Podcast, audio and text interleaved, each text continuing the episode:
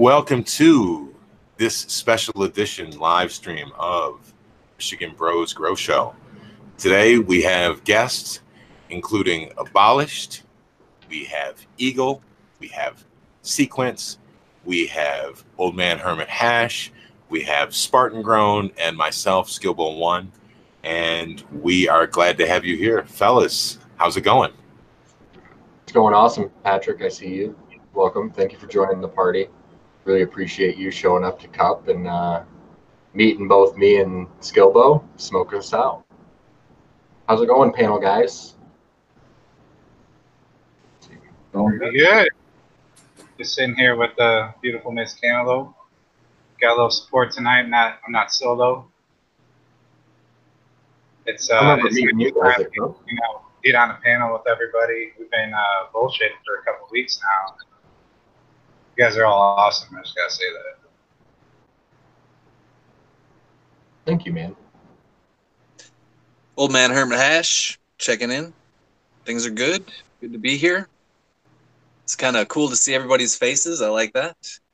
Looking forward to the night. Old Man Hermit Hash brings the best hair to the panel tonight. Oh boy.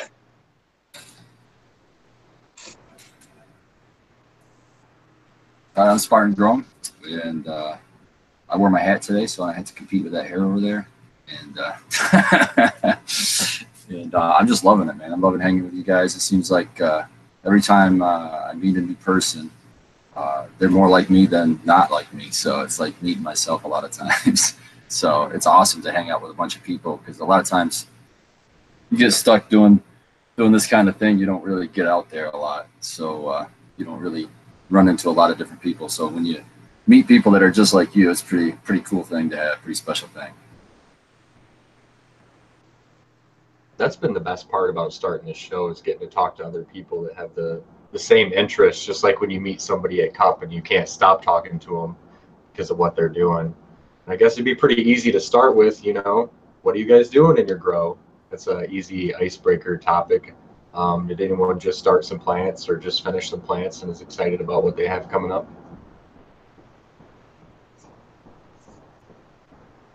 I've just started uh, working with some new T5 LEDs, and uh, I've got a few new strains going. Beard on Fire and uh, Challenger Deep at the moment.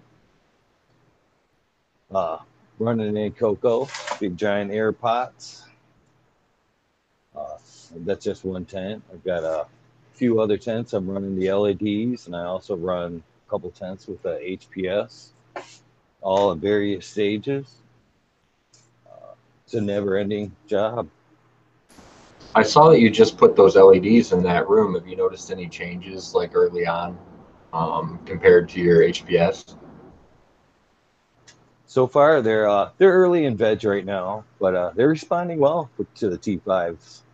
Uh, I'm happy so far. I'm anxious to see how they'll flower. That's the object of this test is to see how they'll flower out, and uh, I think they're going to do well. So far, so good. Were you always a cocoa grower, or did, were you doing super soil before that? No, I I did super soil in the beginning, and then I went over to cocoa. I got greedy. And, uh, Chasing you. to the cocoa.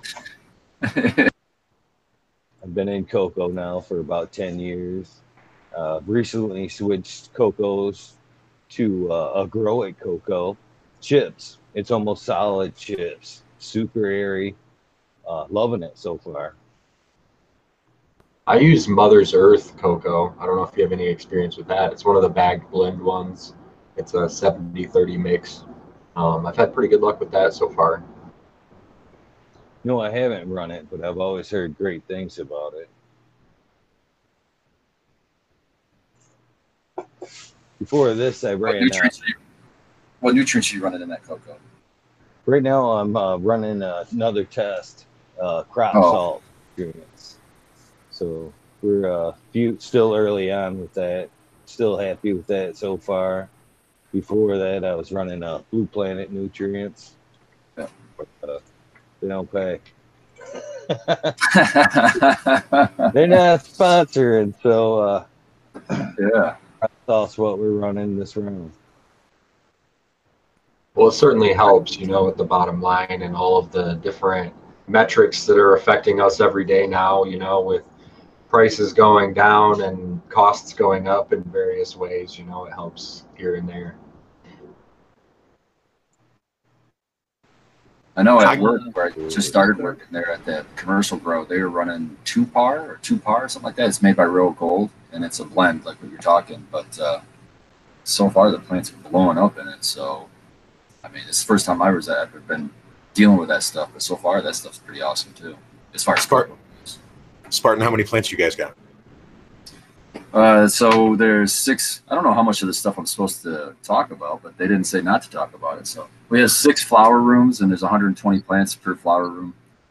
And so, and then you know, a batch big enough to just keep feeding them, just keep feeding them, and uh, harvest every two weeks is the plan. So see what happens. What caught your eye in there? Oh my God, everything catches my eyes just because it's just a whole field of weed, man. It's all you can see. Um, but you know, I don't even. Uh, what's crazy about that uh, place is, is the uh, the dedication they've had to keeping the canopy uh, level. Because honestly, if you were to walk through the room and look at it without being obviously without looking at the tags, you would think they're all the same exact variety because they're all exactly the same height. I mean, it's just beautiful all the way across. You might see a little bit of variance here and there, but it's and we have I think six. I can't remember. I think we're we're trying to keep each table as one strain, so you don't have mixed up flower. And uh, there's three tables per room. So what was that? 120 plants. So what does that come out to? I can't think right now. However many on there. Yeah. So, but um, right now we don't have anything uh, with real big flowers on it yet. You know, I think uh, the latest one in that the the first room I think might be into week two or three of flowers. So, to, as far as catching my eye, it's just you know you're gonna look at you know just plant structure stuff like that. They all look pretty good. So um, I'm just waiting for that because they haven't even taken harvest down yet. So this is still really early on. So it's pretty awesome to get in right at the ground floor and see how everything gets kind of put together. You know, it's kind of a I don't think you you have many chances in life to get into a new industry. You know what I mean? So it's pretty cool. Yeah, it You makes guys sense. doing it from seeds or clones? Clones. Uh, actually, they have. We have. We have. Uh, we do have four or five five plants from seed that we're doing pheno hunt on. Um, but we just brought them in, so we just took. Uh, I think the first clones were just taken off last week of that that plant. Um, so we we're not even sure um, sex on it yet. So, but everything else has been.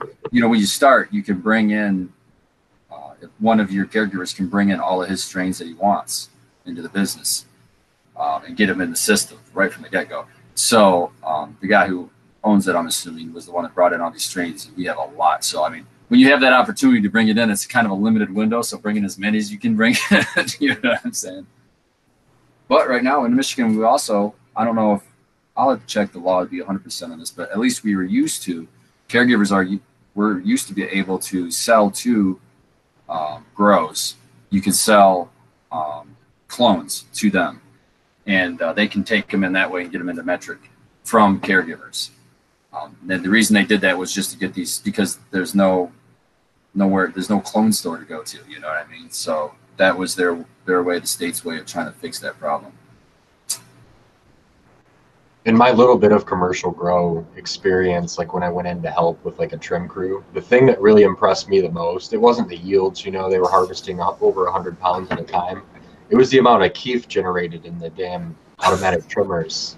Holy Yeah. cow, dude. We're like not automatic trimming anything. Oh, nice. It's all hand trim. Nice This if they place use that I trimmers. harvested- not, not nice if I got to do it. what you got going there, Skillbo? Blue cheese. Blue cheese. That's a classic.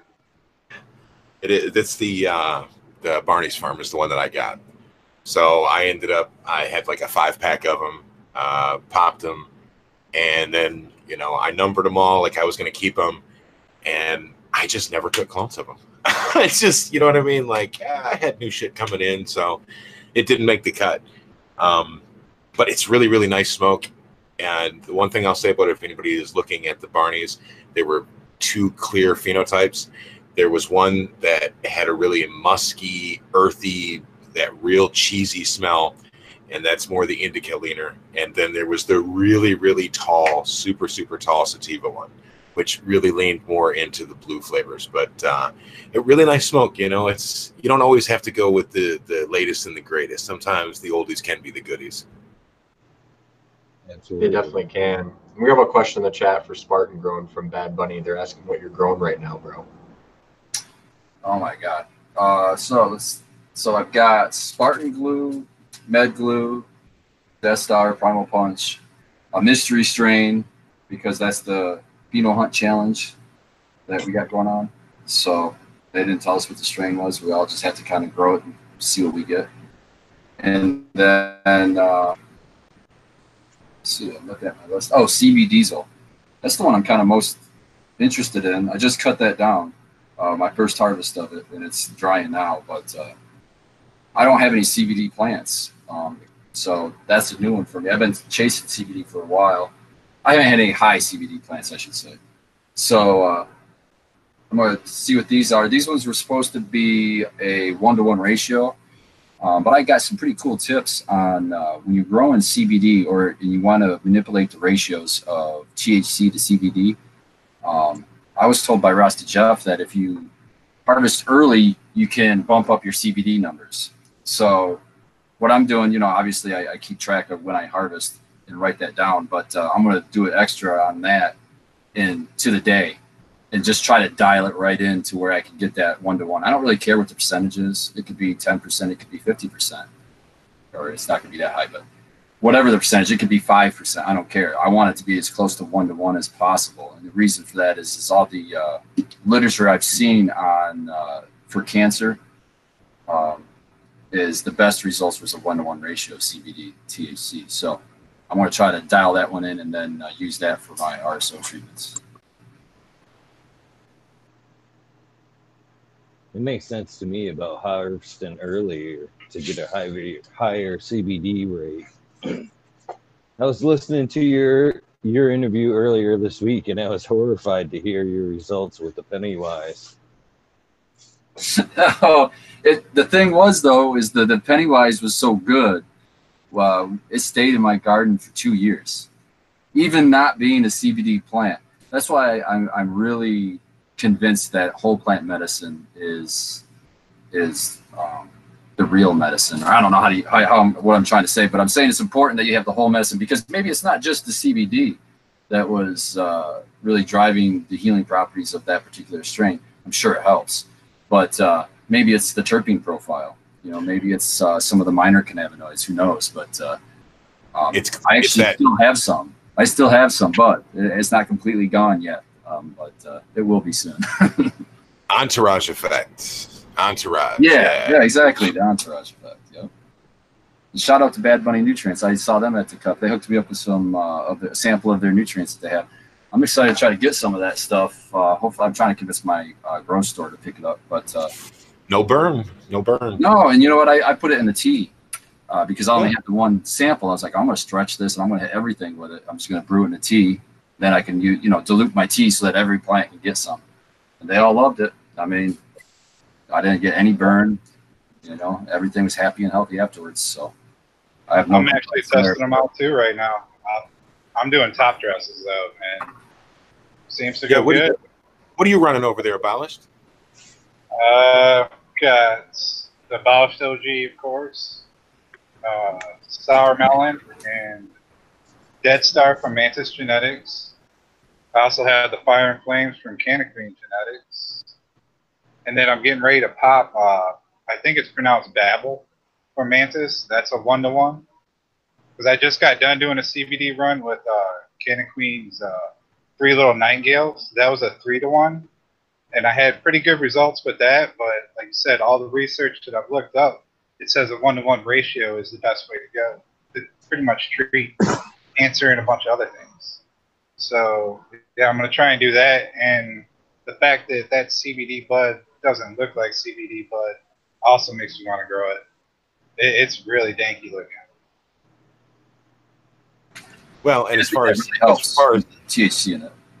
Yeah, as far Yeah. as CBD goes, you have to basically you're going to have to test your plant. You can't just go off of what the back of the seed pack says. I don't care if it says one to one or if it's twelve to one. It's really genetic. You have to have it tested if it really is that important to you. And it's it's more affordable than ever today. Uh, who on here is what? Who's using PSI Labs? One of you guys is. I remember somebody telling us about it. I use them all the time. Uh, but I would just use their basic service. You know, I don't get into all the crazy. T- I would love to be able to afford to terpene test it and get the minor cannabinoids and all that. I would love to, but man, I can't afford to pay for that, man. And I can give you guys the prices of that. I, I uh, looked it up, and it comes out to actually I've got it up here. Uh, that package that I get that gives you ten tests. It uh, it costs you what was it, 300 for edibles for 10 edible tests or 275 for 10 flower tests. And that's the major cannabinoids. So you're going to get, you know, THC, CBD, CBN, that kind of stuff, but you're not going to get any of your terpenes. You're not going to get, I think all, you might get four or five major cannabinoids. But as a patient, let's say that I'm getting my card or I'm getting into this because I'm really, really passionate about this one to one that you guys keep telling me about. I'm a listener. So it sounds to me like I'm going to pay, let's just say $100 for a pack of seeds, right? So I got $100 in these seeds and it's going to be a 10 pack of seeds. So I'll be able to get this PSI Labs or any other testing places 10 pack of kit and I'll be able to submit a sample, put it in, get a read back on these, and I'll know that it was my number six plant. That was actually the one to one. Does that sound about right to you guys? Yep. Just, I would just say be good at keeping keeping notes so that you can tell, okay, numbers, you know, if you're giving them names or you're giving them numbers or however you're doing it, you'll be able to tell, okay, my number six plant, this is the one that grew X amount, or this is the one that, you know, I had to, you know, it really drank a lot, or, and then you have all that information for your next grow and you're not starting back from the beginning again, you know what I mean? Yeah, I'm going to get my money's worth, and I'm taking the, what am I going to say? I- I'm taking the chances out of this instead of keeping the one that maybe my nose wants me to keep or my, you know, my my taste wants to keep. I really want to keep the medicine. So again, so it sounds like for how much was the test for uh, 10 pack? Uh, 275. So, So, for less than we can 400 round up bucks. yeah, yeah. I would say we can Okay. round up to 300 and say $30 a test, but that's a little bit cheaper. Plus, you got to remember, unless you're getting off M's, you know, you're, every one of those you're not going to flower out. So you're going to save a little bit of money there on testing. You don't have to test all 10 unless you have 10 femmes, then you're going to test them. But you can get some males, you don't have to test them. Unless I you're that think kind of great as a grower to use all the tools that we can, you know, for pheno hunting our plants and getting the best medicine that we can get for people, like you guys were saying. You can really narrow down, like if you're focusing on the highest THC percent, you can really knock that out immediately.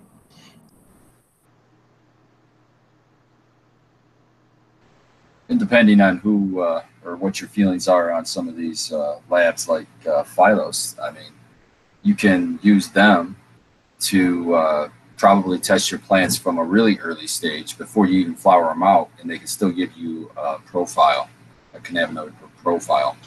Um, so you don't even have to flower them all the way out. Um, they even have programs. No, I don't. I just don't like the way that they handle things, so I wouldn't work with them so much. But uh, I might use them to test my plants for sex testing, but that's probably about it. But uh, they do have a breeding program because they send me things in the email all the time about it, where you can hook up with them and they'll tell you, they'll test all your plants and tell you which ones you should cross together. But that sounds like you're taking all the fun out of it. So I don't know, just my opinion. Old man Hermit Hash, what are you doing over there, bro? Don't be sitting back in the cut. you know, I smoked some of that garlic can I got sitting back here. Whew. Uh, yeah, you know, I, I, uh, in terms of my garden, which was the, you know, older question, I got, uh, of course, the garlic cane. I'm hunting again. I've got some more seeds popped. I'm still, still looking, man. I love it, but I'm gonna pop the rest of them and figure that out. Um, otherwise, some more caramello, and really, I'm just cloning out my uh, my hunted phenos already, and so I've got an outdoor grow going and a little indoor grow going, uh, saving electricity for the summer. You know what I mean? How are you doing your outdoor grow? Uh, just in the garden, man. Dug in super deep. Uh, I actually tossed all of my last grows dirt in there, so like you know, 400 bucks worth of really expensive soil, and uh, and I'm top dressing, and and really, uh, I haven't grown outdoors in like 20 years, you know, so it's uh, it's pretty fun to let it kind of handle itself, you know. And I'm just training them out, and they're getting big, and we'll see what happens, you know. Are they going to be monsters? Not super monsters, but they'll be. For me, they'll be monsters. So, you know, just my 12 in the garden out there. Yeah, right on. Man, the garlic can, I still, those, that always looks so nice, brother. Man, I, I, see why you keep chasing it. I wish I could have found you guys at the cup. I brought a bunch. I ended up, uh, I don't know. I gave some back to them actually to uh, in-house, and uh, a couple testers uh, that I ran gave him some of that stuff. That's been it. You know, for the last little bit, working on the hash. You know, working this last crop's hash out, and you know, making edibles and doing freeze dryer stuff. So that's about it. You know that that's one thing that I see a lot of people. I don't want to say a lot, but I see plenty of people around me do is they like to do an outdoor grow every year. Like you said, twelve plants, just their own plants. They'll grow twelve outdoor, and then that's all they grow for the entire year. And you know they stretch it. Right about now, they're usually almost out or out, and usually hit me up to get some of mine. But uh, because I don't know, it's weird how in, it seems like at least the circles I run in, indoor growing isn't very popular. Like it's too much work or, or whatever it is, whatever the reason. But uh, got and it's crazy the different things you hear about. You know, everybody's got their own way of doing it outside, and you, can hear some crazy things. You know, like putting dead animals in the hole or fish in the hole. Or I'm just like, wow, man. I just I do two outside every year. I have a deal with a, a buddy he, he uh, lets me put two in his garden. He grows his 12. And uh, it's an old pig farm or old pig pen. So he'll he'll raise pigs in the wintertime. You know, they get harvested in around January, February. It just sits there and just seeps in. And then we plant around beginning of June. And uh, I usually just dig, like you said, dig a big hole. Uh, I usually just grab two, three bags of uh, the soil I'm growing in now, the Diggett soil or Detroit Nutrient Company soil. That works really good out there. Throw that in there and put my plant in there and just water it. just water it. I might give it some kind of a microbe thing like a recharge or a mammoth P or something like that. Maybe three times all season, something like that. And it's basically mostly just all water. So that's your pro tip. Your outdoor pro tip is don't be afraid to hit it with a little bit of mammoth P, maybe a little bit of recharge, something like that. but you don't need a lot. You you, you only need No. to do it. Like I, I would honestly for the uh, for vet or basically your veg, um, that's when I use the recharge. Maybe two times total in veg. You know, you're talking they Because there's already microbes in the soil. It's already out there. You know what I mean? It's already there. You're just kind of giving it that jump start, maybe letting it set its, you know, if it's not there, it's going to be there. And it's going to get, you know, into the rhizosphere and we're going to be off to the races. Yeah, exactly. And and the the microbes that are, have you know already evolved and everything in in this native soil there, they're probably going to be the best thing for your plant. But what I'm doing with like for example recharge, I know that the microbes that they've picked for that mix is mostly to liberate nitrogen. So that's why I'm throwing them into the veg phase. And then I avoid it in the flower and I use mammoth P in flower because I know mammoth P, there's only like, is it three or four? I can't remember. Strains of uh, microbes in there. And those are all just to liberate the, uh, what's pea? Phosphorus now? yeah, phosphorus. Other pro tip is don't be afraid to use a little bit of photosynthesis plus. If you want to hit it with the all three, hit it with the mammoth P, hit it with the recharge, and then come back through with the photosynthesis plus, or maybe some great white or some orca. Yep, yep. I like. Dumbass. Uh, I like the Great White uh, on a transplant. That's about the only time I use it because I think it's really expensive for what it is. But uh, I think it's a really good product, so I still want to use it. Um, but I use it only on transplant. And I'll just put that directly on the roots, just because it's it's an expensive product. I want to make sure it's getting to the root. I use uh, Great White Granular in all my indoor grows, and that went into my outdoor. You know what I mean? I kind of figured I did uh, throw a little bit of herb in, uh, Herb Natural, which is a product I use all the time, and I threw a little bit of that in at the onset of my transplant outdoors, which really wasn't that long ago. It's like uh, two weeks ago, two and a half weeks ago now. I kept them in for a while because it's been crazy this year, right? The weather, I don't know.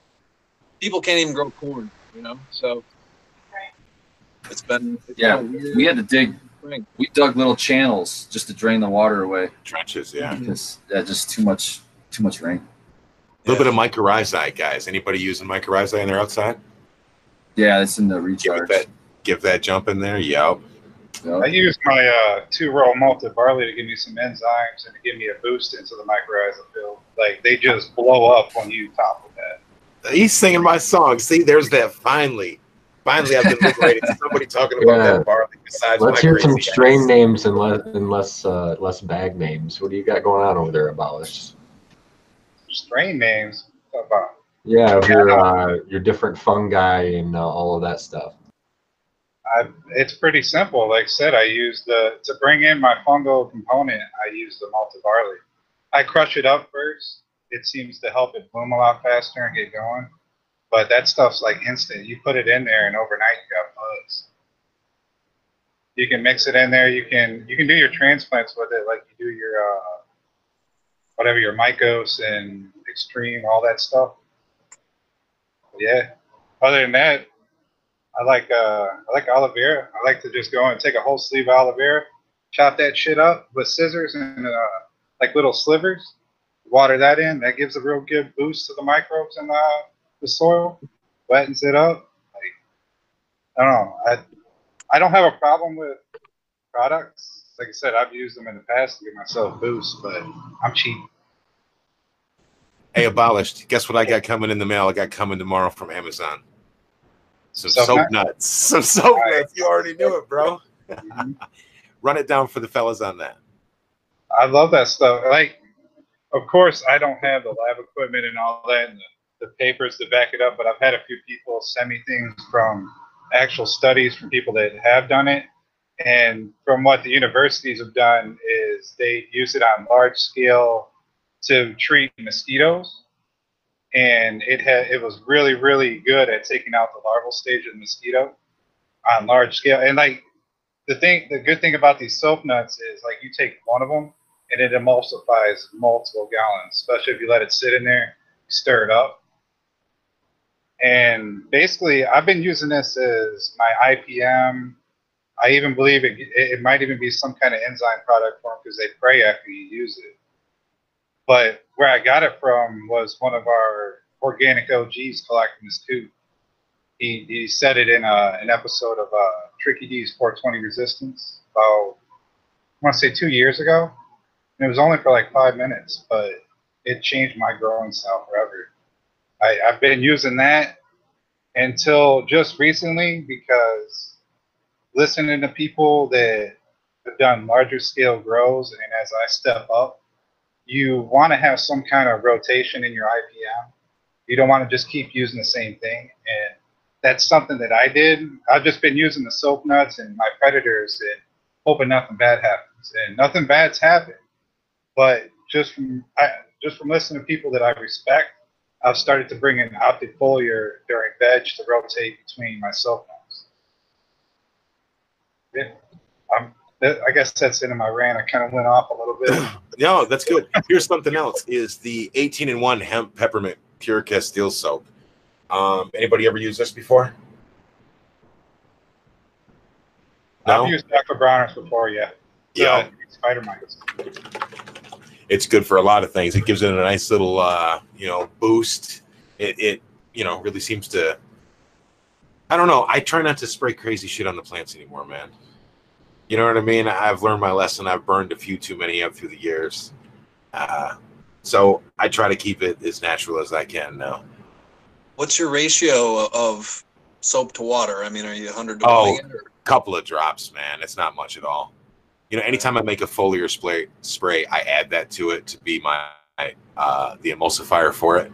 Instead of using the Dawn, I use a couple of drops of that. So if I was doing like a neem spray, I would use the warm water, add the neem oil to it, and then put a little bit of that in there. That way, when it hits the leaves, it you know breaks the surface tension of them and all that good sciencey stuff. Right. Sequence, What's up? you over there blown out, bro? Look at you over there, I'm just smoking away, man. chief. I'm having an I'm having an unspoken contest between me and Spartan Grown about who's got the better homegrown. Like I'm smoking mine and he's smoking his. Um, I'm the only judge and I'm only smoking mine, so I won. But it was a good it was a good run. Where's your dabs at, Sequence? I thought you're supposed to be going one for one with me. Oh, I did, I did a dab already. Did- Okay, I, I don't got know how one many in you've to done, go but- with it, too. I'll make sure I keep up with you. All right, all right. I I guess I'll I'll be more uh, obvious next time. Want to see an old man die? Here we go. I'll give a shout out to another Michigan grower since this is the Michigan Bros Grow Show. This comes to you from Frogroli. This is the lime and grapefruit that I picked up at the cup, man. Good stuff. Now I'm going to mute so I don't die on camera.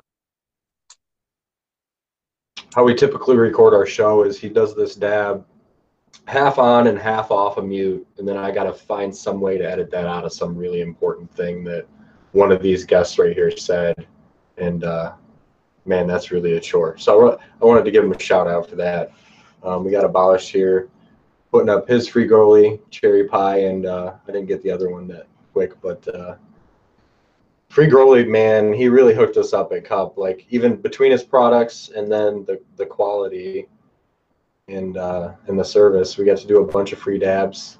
And uh, I don't know, I would recommend him to anybody watching this. I'll recommend them because I'm not over here dying, bro. I didn't even cough from it. It's so smooth. Frogroli, thank you, brother. We're looking forward to talking to you in the next uh, couple of weeks or so whenever we can get you on. It's one of those not- pillars of the cups. Like you have to stop by and do it for Crowley dab. Like you missed out. Yeah, I was just gonna say that. It's like I don't even dab, but uh, I go to for girlies and stand in line to get me a dab. Well, we're on the subject of dabs and Cup abolished. Would you like to speak about your experience at Cup doing dabs? Yeah, sure. I actually have the I have them out right now. I can uh, show it off. I was uh, a cup for non-solvent or a cup, a judge for non-solventless hash at uh, the High Times Cup this year. See if I can uh, get this up so I can show it. Wait, did you say non-solventless? Yep. So does that mean like uh, Means uh, like no butane. okay, It's okay, so basically uh, solvent- high-end hash and different types of jar tech. I'm guessing. that's the good stuff there's everything in here. There's diamonds and sauce. Uh, I'm not sure what to call the one consistency. I've just been calling it a booger because it, it's real slimy like a booger. And then you have you can definitely tell some of them are like people 73 pool or something really really fine on their uh, their bubble. But yeah, there's all kinds of goodies in here. See if I can get some good pictures for you guys. Are you allowed to say like what stood out to you, or yeah, now that it's all over, I can really talk about it and all that. But uh, yeah, the best the best one to me, uh, it stood out was definitely the diamonds and sauce because I didn't think that was possible without using BHO and you know chemical processes. Like that that that blew my mind. And also stuff like this right here, this consistency. I Oh, can't yeah. believe they a did lot that of with yeah. So old man, what do you think about these things here? What I think about him is I got to show you this right here. This comes from Patrick. This is some of Patrick's work. And uh, really, really smooth, man. I'm not coughing or anything else. He's going to see this in about 10 seconds when it comes on there. He's going to be like, hey, they're talking about me. Shout out, Patrick. Thanks for making it a good time at the cup with us, brother. He's gonna say, "Dang man, please don't store your concentrates in silicone, or not for long periods anyway." Mm-hmm.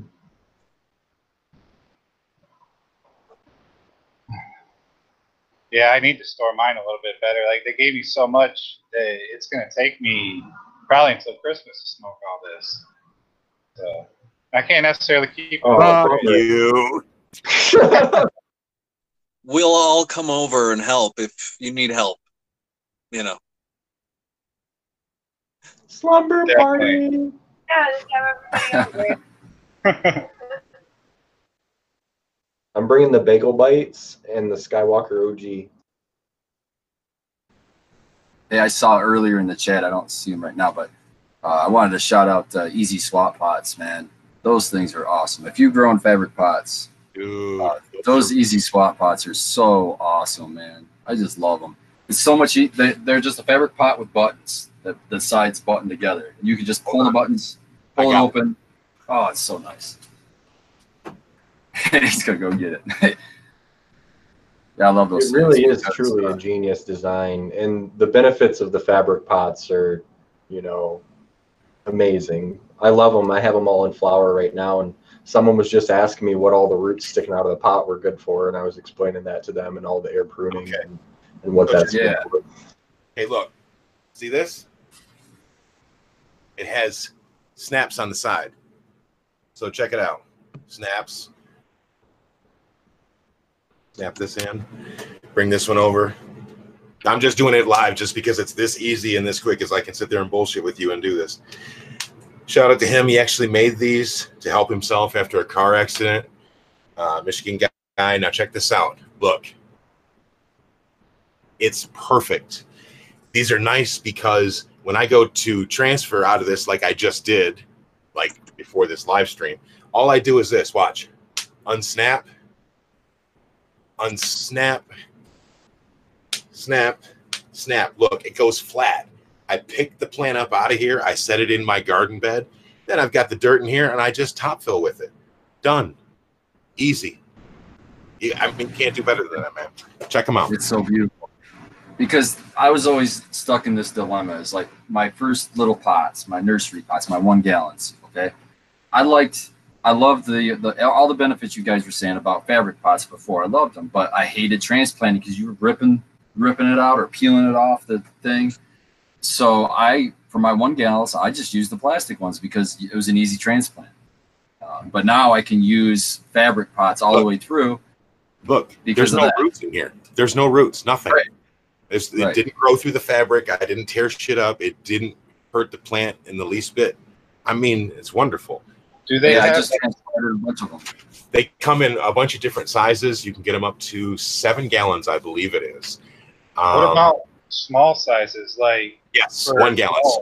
Yes. Can- oh, let's say even smaller, like because one of my big gripes I was talking with Miss Antelope is I go through a lot of solo cups, and got I, want something for that size right there that I can keep reusing. So what I would do is I would get the one gallons and then I would fold them down like a sandwich bag on the outside one time, give them a half roll, and then as it grows as a clone, you're going to want to, you know what I mean, put some more soil as it starts to stretch up on you. You could actually roll that back up and then get a good pack on it and then transfer over to a two or three. Maybe it's not ideal, but if you wanted to use the system, which I do recommend, I'm and again I'm going from this to uh, four by eight fabric raised garden bed. It's a grassroots Well, one. he's he's he's saying in chat that he's got a half gallon now too. So Oh well, there you go. See, Um, Good looking out. I'll, I'll be Problem hitting you Sure. yeah, I met him up at uh, the Grow Green Expo. They were having a little spring expo up there. That's where I met him, and it was funny because my wife saw it out of the corner of her, her eye before I saw it. She's like, "Oh, you're gonna like the next one." So I turn over and I see saw what it was, and I said, "My first question was, you got to be one gallons?" He said, "Yeah." I said, "Do you have ten of them?" He's like, "Yeah." it's like I'll take them. Well, and I love that they're they're people just like us. You know, they're working out of their garage or out of their basement. You know, making it happen. So I like supporting people like that in the cannabis business. That's kind of why we created this podcast. Um, well, I'm talking about supporting others in cannabis, of course. I wanted to mention that I did a dab while Abolish was talking, and he's one behind. So there's your support.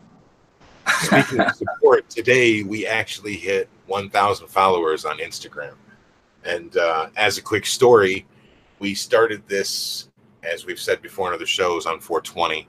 And our hope was by the time we got to 710, that we would have a thousand followers, that we would be able to be a bigger part of the community than we were when we started. Because that's the whole thing is we just keep trying to plug in and plug in and plug in and plug in because there's so many more people out there than we're aware of. So every day we're learning more and more and more about all you people and all of the different businesses and the law changes. Did anybody see today about the what is it, the UPS being able to ship CBD finally without hassle? The USPS, USPS, there we importantly, because that's the federal agency. Um, I didn't read the actual article, but yeah, I thought that that was really interesting. Um, fuck, I wanted to say something right here and I forgot, so I'll credit Stone. that, I guess. That's solventless for you. Well, we were talking about the rule changes in the laws, and uh, I don't know if you. The thing that came to my mind was the new rule changes that they just came out for rec, the emergency uh, rules that LARA just came out with. I don't know if you guys went through all that. There's some good stuff in there. Actually, I'm I'm really happy. say it live, dude, because somebody hasn't heard it yet and somebody's listening to the podcast. Somebody's in the stream, dude. Cover it, please. Oh man, I, don't, I wish I could remember it all. Um, Stone, remember it. yeah. Okay. Well, the one thing I, the first thing I remember was the what directly affected me is, is that uh, if you have a commercial facility, or I mean, we'll call it a rec facility. If you have a rec facility, uh, you're allowed now to uh, share your product with your employees. They can take it as a sample for quality testing. It has to have been tested though. It can't be pre-testing. So you send it, you send your sample off to be tested. Once you get the okay, then you could actually give your employees the actual product that they're growing, which I think is super important because if you know, if you know that it's but it's a good chance that you are going to smoke something that you're growing, you're going to take more care of it, in my eyes, even in a commercial setting, than um, if you didn't. It's just so I think that's a really good good way of of you know kind of help help and boost quality, hopefully, in, in the commercial scenes. Um, Yeah, just a little one buddies. sentence thing. Yeah, yeah. It's just a one sentence thing that I took out of this huge thing. But when I saw that, I was really, I was seeing that they're actually trying to make an effort to see cannabis for what it is instead of trying to demonize it. So I, I thought that was a win for us. You, know, you don't usually see. I mean, it's usually bare bones is what you get from the state. You don't get any kind of gimmies usually. So yeah, all these incremental cool. wins, man. That's Yeah, they're allowing licenses to, for smoke clubs. They're going to allow us to smoke in a private club, but that gets around the no smoking in public law. You can actually run a club like a bar, but you're not serving alcohol. You can serve cannabis. Well, you can't sell it unless it's a. If you have a smoking club, you can attach it to a uh, what everybody calls dispensaries, except for people in Michigan for some reason. We have to call them provisioning centers, or a micro business.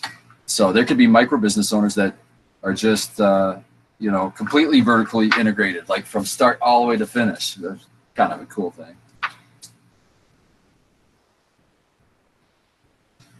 Does anyone have any Yeah, thoughts on new law stuff. changes that just came out? We had a lot of stuff. Um, you know, specifically, I think it's interesting that there's a federal agency that allows you to ship um, CBD products and hemp flower. Um, I don't know if anyone wants to comment on that, but um, that's like crazy compared to 10 years ago.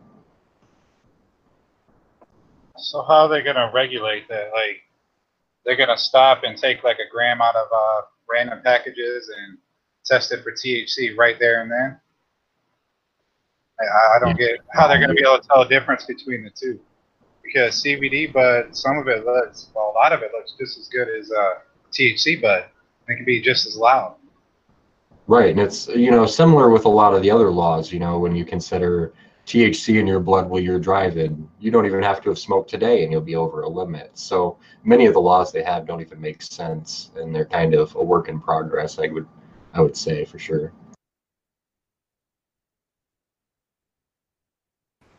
Yeah, and Patrick uh, Laurie, he brought up a really good point in chat. Um, on those micro businesses, the biggest downfall to those is you're not allowed to expand past the property. So all those businesses are on the same property. So that could be security issues. It could be all kinds of things. Um, but I'm not a huge fan of that. I could see where they want to keep them small. That's fine. You can only have one micro business, but you should be able to have the different aspects of that micro business on different locations. It's ridiculous that that's got to be all on the same property, in my in my opinion. And who knows? Maybe that's something that they may change. Somebody would abuse that shit, bro. Well, that's what we have law enforcement for. I, mean, I don't know. I'm, I'm, I mean, they're gonna have a lot more time on their hands. and I don't know. like I'm part of like every little aspect of uh, the business, and like it'd be nice just to be able to go boom, boom, boom to each little part. You know, do my edibles, check on my plants, have my storefront. Like, I'm, I'm excited that's all out. I I feel terrible. I haven't got a chance to sit down and read it word for word because it does look a little overwhelming. I've been waiting until I got a couple hours to roll a few blunts and really, really read it but uh, I'm pretty excited that that's finally out because that's something that uh, I've been looking forward to for a long time. Yeah, it was kind of criminal criminal of the uh, regulators to release all of that information right before a huge holiday where we were all going to be busy. Shout out to Abolish for the double blunt mule kick to the head and then start reading some Lara.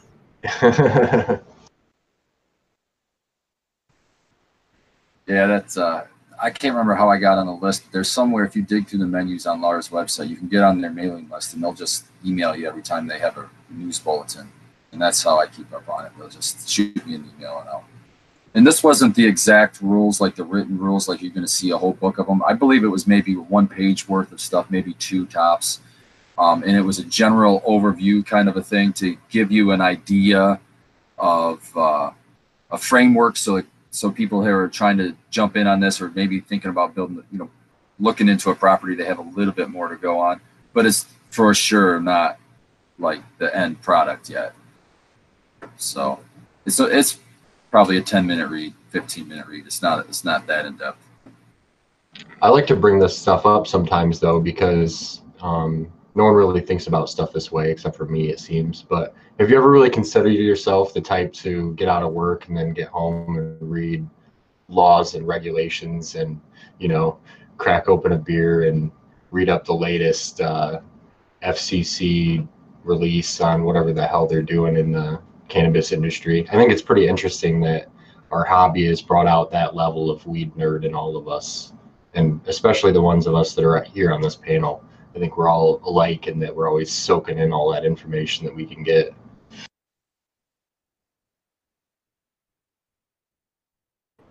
Eagle, what do you think? That's it. Can you hear?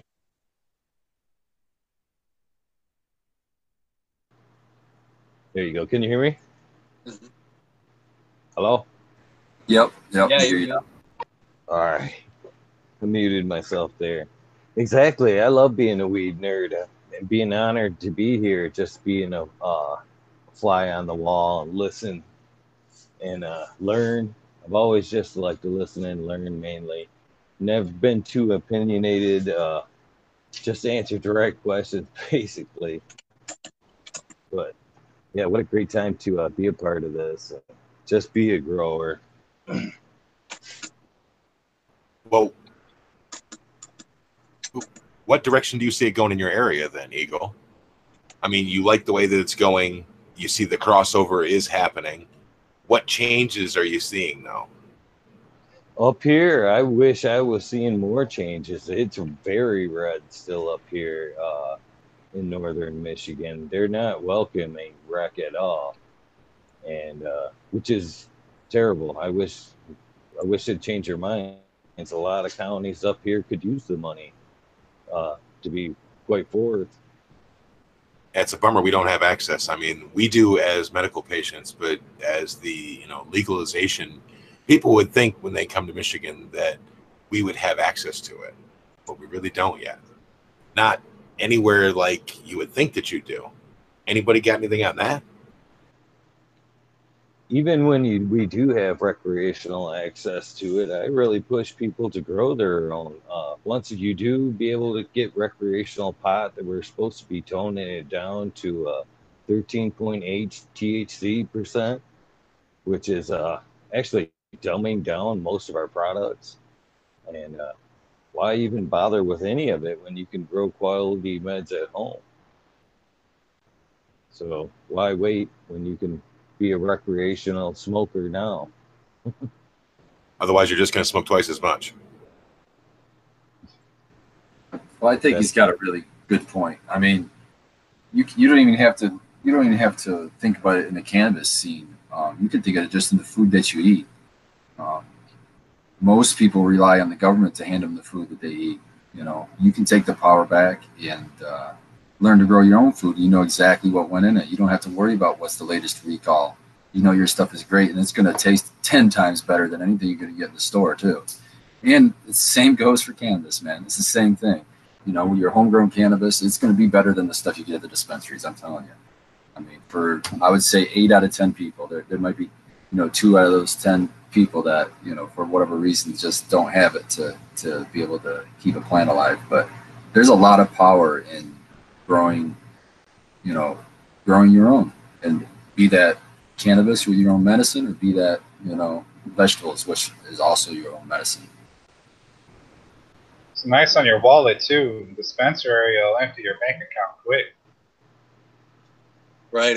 It's one of the things that really pushed me into starting this venture for myself anyway. Like I hurt my back, blah blah blah. I ended up going to the dispensary a lot. Before you know it, like I'm spending four hundred dollars a month in a dispensary. It's like I don't know, insurance doesn't cover that. I'm poor. I was a social worker, and uh, it was one of the big reasons why I wanted to just go the exact opposite direction in life that I was going in, which is more of, uh, you know, communing with plants and being with soil and just having more of a, you know, I mean, I was working in town every day and it was brutal, dude. Now I live, I live in the middle of nowhere and I grow plants and I get to spend more time with my family and it's cool. I love it. You know, it's, it's changed my life in ways that are like, uh, more it's pretty dramatic when you think about it. I hadn't smoked weed or done any drugs or anything. And drank any alcohol in 15 years you know? And then i hurt my back and i needed to uh, have some relief from my pain without you know banging heroin or something right? Because that's what i would end up doing because i'm an opiate addict. Used to be. I'd been sober for 15 years right? Uh, so Eh. yes. Sorry. No, you're good, man. I uh, I could ramble on about that forever, but that's the impetus for me getting into this thing and making it a large part of my life. You know, At four hundred dollars, anybody could have a top quality garden, perpetual harvest, to where they they could be sharing with their friends. They could have a perpetual harvest way less than that and never be out any meds. That's the way I see it. Okay, you said four hundred dollars.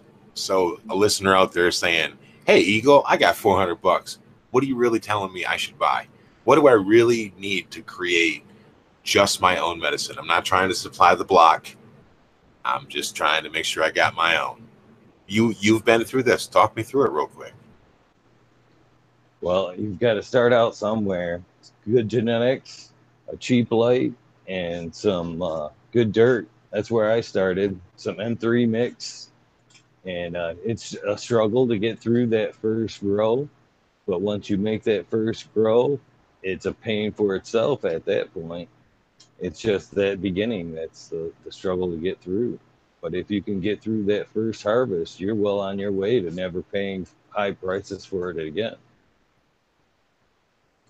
Yeah, I mean, my monthly bill for my whole grow is much less than four hundred dollars for sure, and I I grow enough for myself and all of my patients, and then you know some extra to put on the shelf for sure.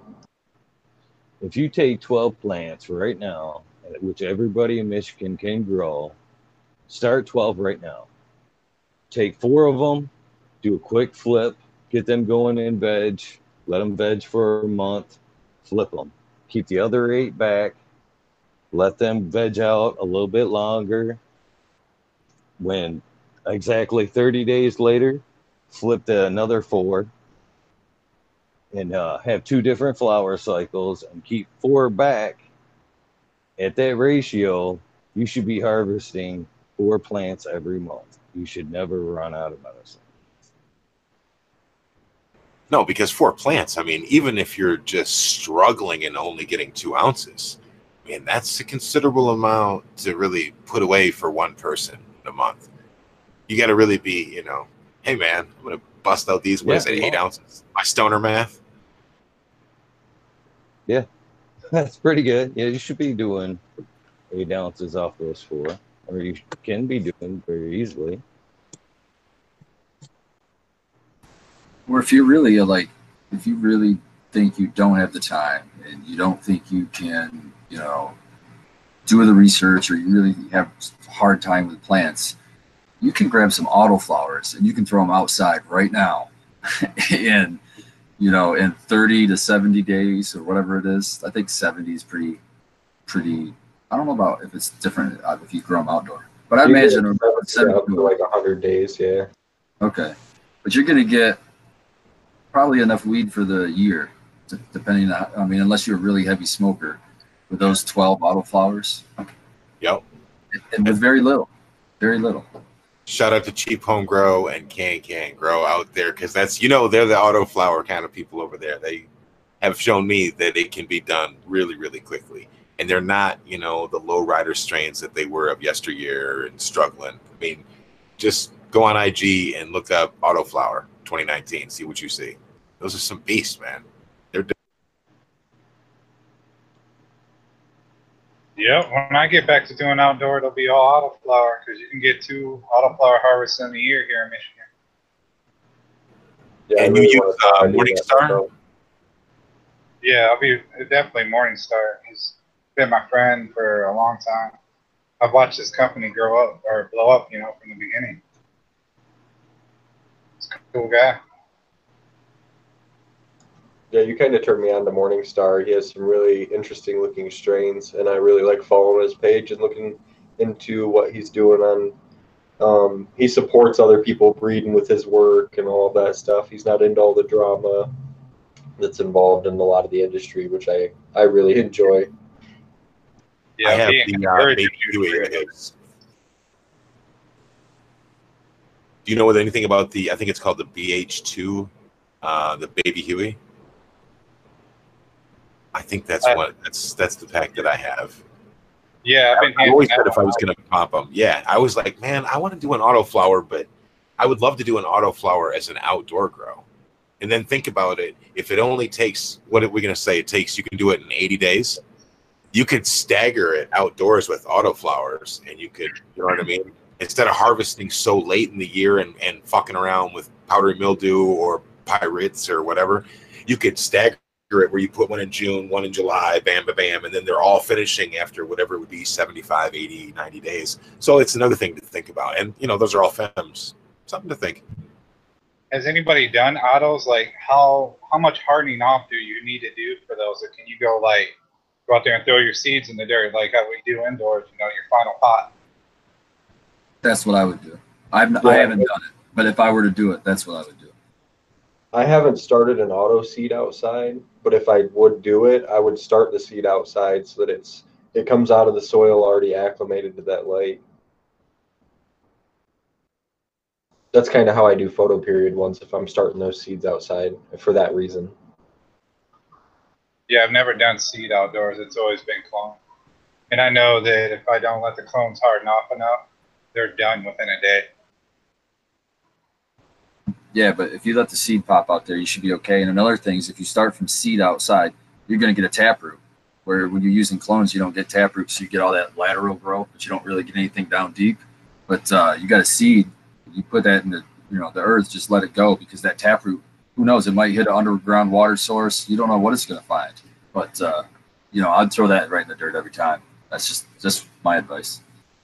Yeah, my seed, my seeded plants are dug so deep. I mean, they're monsters. you know, they're going to go down to the water table no problem. When you think about it, right? I mean, they're going out as deep as they are wide.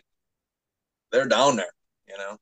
It's cool. Right. I don't have as long as they're covered up, you know, by the top of the root system, I can almost leave them go for a long time. It's pretty sweet. It's awesome. When you can get Mother Nature to do all the work, man, it's just a blessing. it's just a blessing. We've got a question in the chat asking what are some of the top breeders out of Michigan that people should be looking for right now? Does anyone have any comments? I do. I have a personal one. I'm growing out the Keweenaw Copper F2 by Silver Squirrel Farms. Shout out to him. Uh, really, really strong growth. I really like that plant. Go check him out on Instagram and see what he's got going on in there.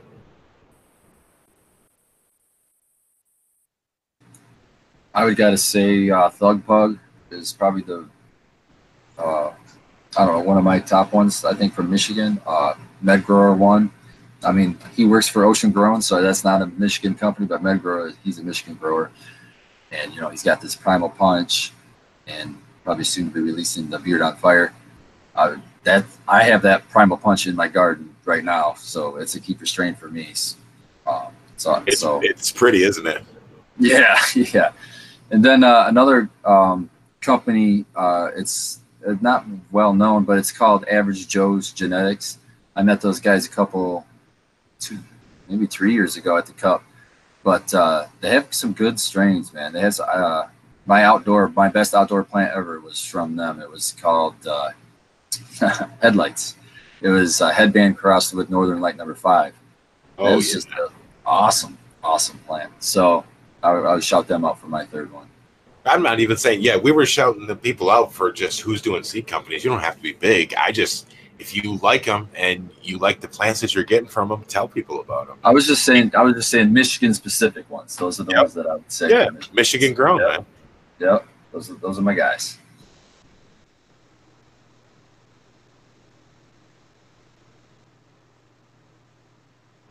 That's it. Nobody else has got anything else. Dang. Heavy D Genetics, Canna Queen Genetics, Motor Rebel Genetics. They're all great companies, great genetics, and of course, we- Med Grower One's already been mentioned. Yep. Uh, Savant 710's got decent gear. Forgot about Mr. Tight. How did, how did we forget about Mr. Tight? Well, he's not a Michigan breeder, though. I mean, Oh, he's a great you. breeder, but he's not a Michigan. No, I keep forgetting. It must be too high. he's just always at the cup, and you see him here, and you think, you know, he is a Michigan guy. yeah, he's uh, hanging with all the He's Michigan got much guys. love for Tight. Tight's a great guy. Heck yeah. I'm running his love, lemon lava drops right now, and I also run his uh, barbecue gorilla, Yeah. which was a great. Oh, that barbecue. I saw that the other day uh, on your uh, Instagram. Man, that was looking nice.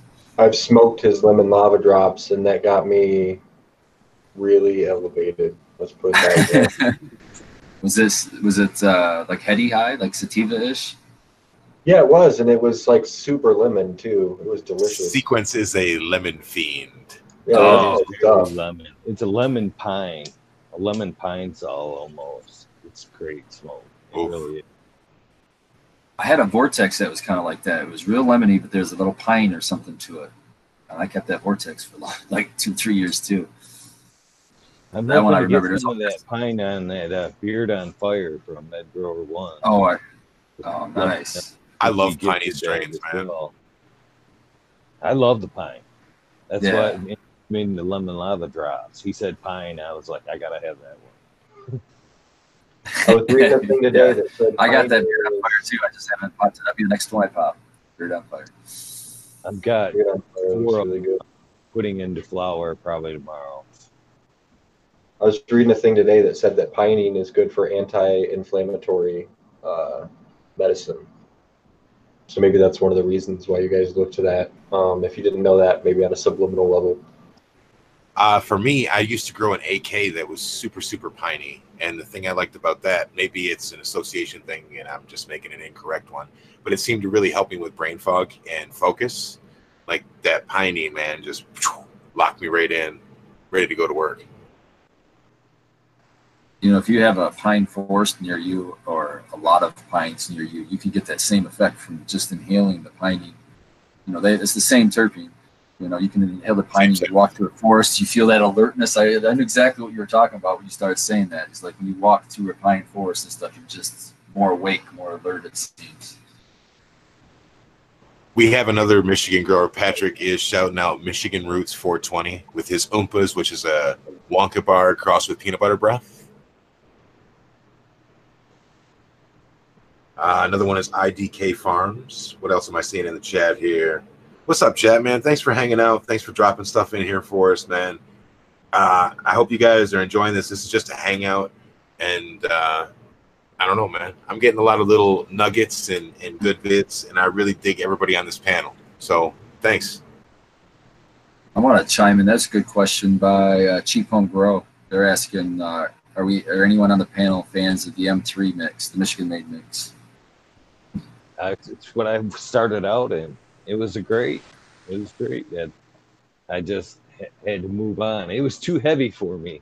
Is actually why I moved on. I was growing in an attic at the time, and had seventy-two plants in an attic, and needed a lighter medium. That's a hilarious problem to have. I grew with it and uh, had some good results. Um, I found that it was a little lacking in flower. Um, they do make up for it. They have a product called, I want to say they call it Papa's Poop or something like that. But it was an added, uh, like guano kind of base. Um, gave you a little extra punch in flower. Uh, with that, I, I found it was it was all right, but I didn't like that extra stuff when I could get another mixed bag next to it. You know, I ran that Detroit Nutrient Company uh, soil for the longest time of, all, of everything. Um, Tommy soil that you guys actually just interviewed the other day, or it came up last week or something. And it, I tried all these other stuff, and his soil, I always came back to that one. It always seemed to be the best. And right now, I'm trying another soil um, because of the uh, water retention. Like um, that Detroit nutrient soil that I've been getting is so dry. I have to really I mean that the peat that's in it when you, when you get peat dry, it gets hydrophobic. It actually pushes the water away. It seems like. So this other stuff I tried it had uh, they used rice hulls instead of the uh, perlite for aeration. So it's almost like a heavier mix, and it seems like it holds more water too. But uh, I'm trying it. I'm just trying it out. But who knows? I might be going right back to Tommy again. But that's that's what that's where I stand on the mixes here in Michigan. And all those all those mixes, all three of those are all like made here in Michigan. Before we veer away, we also have to mention, of course, previous guest and current dude. Everybody loves him, and a cup winner, First Class Gardens, Cal Gardner. Another seed breeder that you really should be looking at. Super nice guy, super vigorous plants.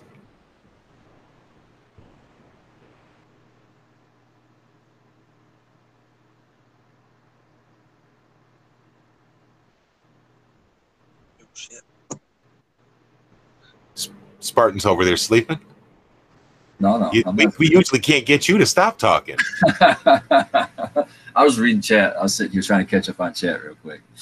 See, Bad Bunny nutrients shouting out abolished. So Bad Bunny. I'm off. Whew, I just did my uh, third dab there. Oh shit, that one was terpy. Speaking of terps, I got a question for the panel. Like, what in your garden is the most unique terpene profile? Like, what, what's not the standard gas or you know whatever? Like, what's your, what's the one that you open up and show off?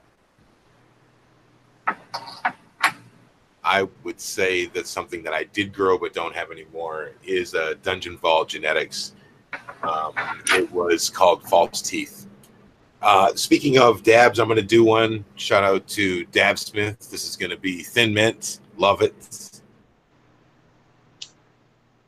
Bubblegum for me is the one that one, stood out when I grew it. I was like, wow, how do you get that to taste like that? And uh, that really pushed me to learn more about cannabis, and I was so impressed by that.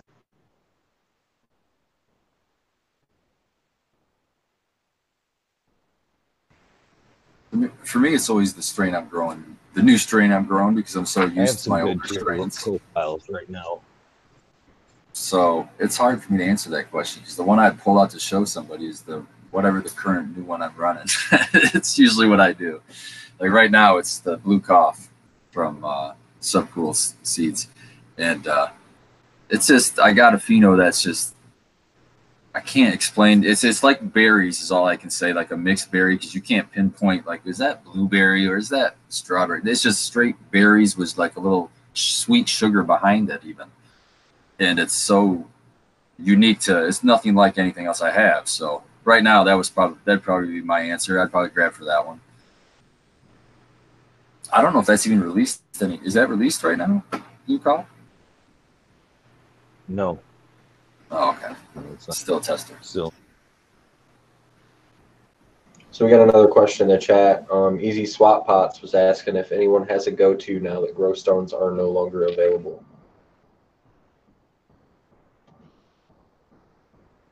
I never used grow stones, so that didn't affect me. It's the No. little uh, Have a large root farm. rights. Root Riots is the one that's affected me. Man, you cannot find root riots, can you? no.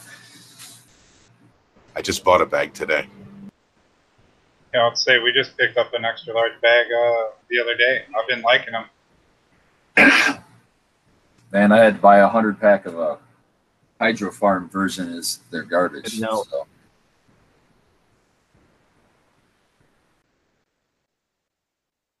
Yeah, Root Riot has a national shortage on those things, which is crazy. Uh, there must be a big cannabis boom this year. Hemp farms using the root rods.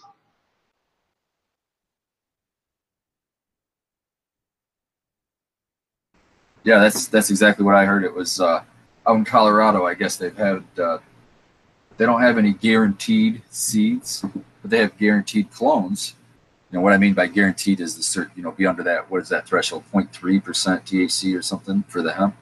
So they're actually running these fields, acres and acres of hemp with planters, planting live clones because they want to guarantee a harvest that doesn't uh, get hot. So, I mean, I don't know if they're using root riots or not, but I, if they are, I can see why we're out of them because that would be that would be nuts.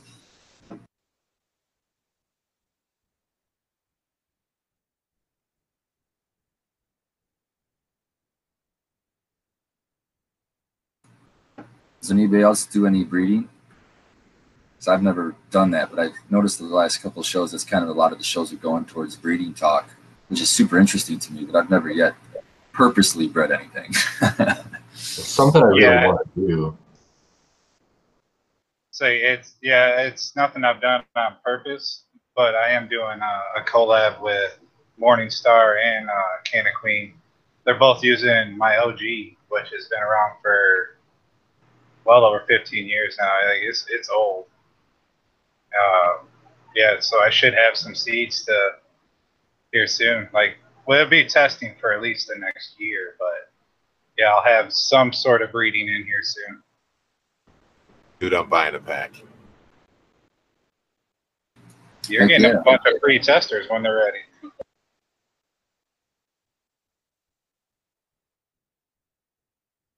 That Yes. sounds really cool because I was I was fortunate enough to actually smoke that abolished OG, and uh, I can point to its quality. there you go. You guys got to do two different versions of it, right? Because you've got my organic one at Kushstock, and then you got to smoke one of uh, my partner's hydro versions at uh, the High Times Cup. So, what do you guys think between the two? I like the If you Kushstock can one. remember. I like the Kushstock one. Okay. You did. Uh. I my memory would be hard pressed to compare the two with my uh, consumption at both events. Dude, I was just so stoked to meet him. You know, I was like, he was so cool. He was standing at the table with Canna Queen and Miss Cantaloupe, and we just stood there and kicked it and bullshitted, man. And and that was like my first, you know, real experience with like, and look at how just open and nice and the way these people are and the way you should be. I'm Well, very know- grateful for it. I don't take this community for granted, man. So everybody out there, thank you. Keep it Yeah. up. you know how when you're a good grower and you have someone over at your house, you know, and you roll up some of your homegrown and you you just pass it to them with a smile, like you know that you're gonna you got something special for him. He did that, and you're like, okay, here we go. And it was, it was good. Well, I, I've never been a part of a more giving community ever, and that's in all walks of life. And that's you know the thing that's attracted me and kind of sucked me in even deeper. You know, I mean, what's the first thing a grower is going to do to another grower? They're going to hand them some weed. Like, "This is what I did. What did you do? Let's trade up." you know, and I mean, what other what other industry even does that? You know what I'm saying? And it seems like anytime there's an event, like I can remember going to the first High Times event, which was the second one ever here in Michigan, um, with my wife for the very first time, and she was so nervous the first time because she just didn't know what to expect. And uh, you know, when we left, you know, it was the comments were like, "I can't believe, you know, there's all these people. And when people bumped into you, they just said, "Excuse me." You know, there was no fights or no. It, it's just all love, you know, and that's that's kind of what kind of hooked me right from the get go. You know, it just kind of sucked me in and it keeps me here because you know it seems like, yeah, you have your bad players, which you do with everything, but it seems like it's more, way more uh, love and respect than anything else. So uh, I shout out to everybody in the whole cannabis you know community. I just think it's Yeah. awesome. Shout out to everybody that me and Miss Cantaloupe accidentally bumped into uh, videotaping at the cup. Nobody was mean about it. Not a one of them. Speaking of that, have you released your full video yet? I know you released some teasers I've seen, and it looks really interesting. Um, No, I haven't. I, I'm hoping like another week. It's taking a little more work than I thought it would. That's that's a lot to do. What are you using to edit? Just the basic, uh, what is it? The video editor that comes with Microsoft right now. Because everything else that I try has just been a little screwy. I didn't like it. Like this is basic, but it's it works.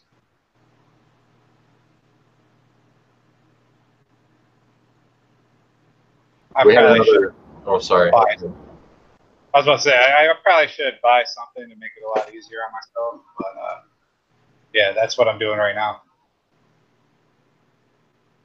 We had another question in the chat asking about uh, Michigan glass companies. If anyone knew any good Michigan glass. We also have the Class C license question too. Yeah. And uh, Ganna Kitten said uh, the Michigan Glass Project will be in Detroit in two weeks. But besides that, does anyone have any specific brands or Instagrams people could shout out?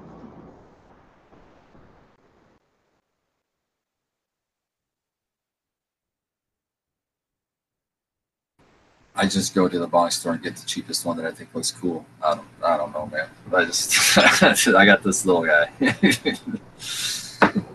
Well, Abolish, there's a couple of comments in the chat about um, some good free video editing software. So maybe the both of us could check those out. Um, does anyone know anything about the Class C license question? Um, what are the challenges in going from a home grower to a commercial grower? Um, I know that that's something that we're all kind of looking Oh. into doing someday, or maybe some of us are. I'm not a, I'm not hundred percent, you know, versed on this, but I do know, you know, depends on the license. I would say if you wanted to do, you really want to go into the rec side of things, because uh, one of the biggest kind of bombshells for me in that release, uh, right there before the fourth, was that on the rec side, there's no requirements for, uh, I forget what they called it, but you don't have to have a, ton of money in the bank. Uh, you don't have to prove that you have a bunch of liquid assets like you do on the medical side. So if you're looking for a Class C medical license, then you're going to have that big, giant headache of a obstacle to get over because then they go back through like three years worth or whatever it is of your to try to prove that that money that you have that's liquid is legitimate money. Blah blah blah blah blah. But it seems like this rec side is not. It's not even an issue. They don't even care. You can just there's no buy-in per se as far as that goes. But you still have to come up cough up the money for the you know the state license so i'm not sure what that is. So all i can say is is as far as if you're going to make the jump it's going to be a lot cheaper if you do the rec side. Plus you're going to have a much larger base for customers in, my eyes. I don't i don't i would imagine that fewer people are going to um, be on the medical side than the rec side So I could I would just I would just say as far as challenges, it's going to be you know property. It's going to be finding property that's in a in a municipality that's voted to allow you to be there, and then you're going to have to get through the hurdle of getting permitted through them, and then you got to get through the hurdle of getting permitted through the state. So it's not an easy thing um, by far. And uh, if I were to do it, I would hire somebody to get me through that process, like uh, the Cannabis Legal Group. That's one that comes to mind. Uh, but there's, I'm sure, more than them. That's what I would do if I was going to be putting all that money on the line. I'd be trying to protect it with somebody who knows what the hell they're doing. Yeah, shout out to those guys. They're always coming on uh, YouTube and breaking down all the latest, you know, news for us. And I'm, like I said, I'm somebody that doesn't like to read, so I really appreciate that. Yeah, I, I watch all their stuff because it's just it's kind of dry sometimes, but at least keeps you up to date on what's going on. And it's free. I mean, it's just a matter of just getting on and watching it. And it's important to stay up to date with all that law stuff. And then, you know, having someone putting that content out there in an easily digestible format is just so valuable to people. Um, what's everyone doing? Get ready to fire up a bolt.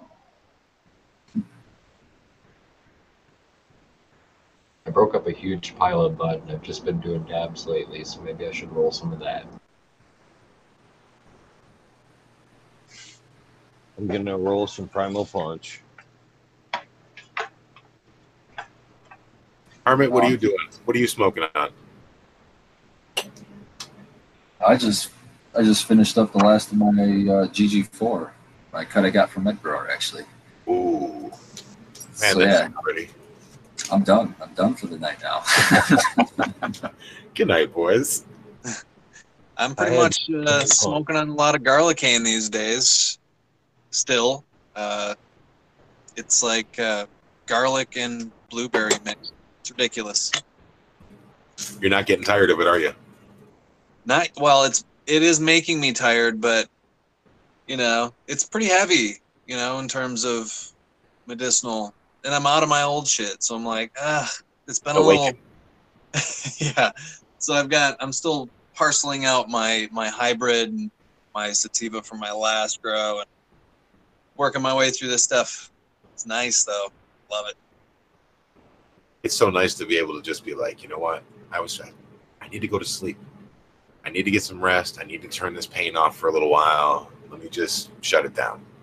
Yeah. Because see, you know, when you only have the hybrid, sometimes you know you may have a smile and have a lot of energy running around the house, but just not. It's not good at four thirty in the morning. Right, right. It can be a more. I mean, you know, there's all different sorts of medicines, right? For all different sorts of stuff. Sometimes I got to be up running around. Sometimes I got to relax. Sometimes I got to go to sleep. Uh, sometimes I need to put myself to sleep with some dab hits or whatever it is. You know, it's cool. It works really well. Super grateful for it. You know. I heard you know a guy that's got pudding that's really good at putting people to sleep. Yeah. I've been uh, 60, 70 milligram meltable edibles that enter you sublingually and affect you very fast. It's really great. Uh, I'm going to have to hook you up, Spartan, since we're so close. Yeah. can't wait. I can't wait. I got some cookies. We can trade up. I'm interested. You say it's sublingual, so that does that have to have a contact time of say 30 seconds, like a tincture would, or how long does it take to cross that over? Well, it melts in your mouth over, say, 30 seconds or so, depending on how big of a piece it is. I make 10 milligrammers too for, you know, my wife or anybody else who's not trying to go to sleep. And um, those will melt in like 10 seconds. You know, they just dissolve right into your mouth. And it's, uh, I make mint chocolate ones and butterscotch cardamom, you know, so like I can be pretty creative with the, I was a chef at some point in my life and stuff. So, uh, it's cool, man. I can be creative with it, and make things that taste really good, and That's have awesome. really, really great fast effects. So Yeah. And it's stealthy. You know what I mean? Pack a couple of those and you can get it on the go. Totally. You could Probably, I'm totally take them on a plane. I'm sure of it. You know, they're completely dry. There's no odor or anything. I mean, they're cool. That's badass, and they la- they last forever when you store them. So it's not like you, they go to waste. So Yeah, exactly. It's the huge problem with edibles, right? You know, if I make a big old thing of cookies or something, I got to smash a bunch of cookies in my face. But with Yep. these, I can throw them in a airtight jar, and they're good for really a long time. You know, guaranteed a year, if just really in a plastic bag with a silica pack. You know, nothing big. You jar it and put a, you know, remove the air a little bit. Uh, they'll last 25 years. Wow. It's really great of you to make this uh, completely hemp-derived THC medicine that is uh, good for uh, USPS shipping regulations. I can't confirm or deny anything. I don't know. You know.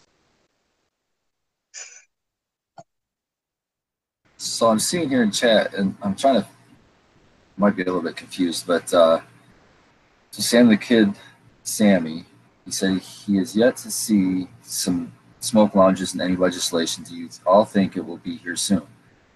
Um, LARA, I guess it's not called LARA anymore. What is it called? BMR. BMR released a thing, a statement on I want to say it was the third of July, and in there there's a license for the smoke lounges.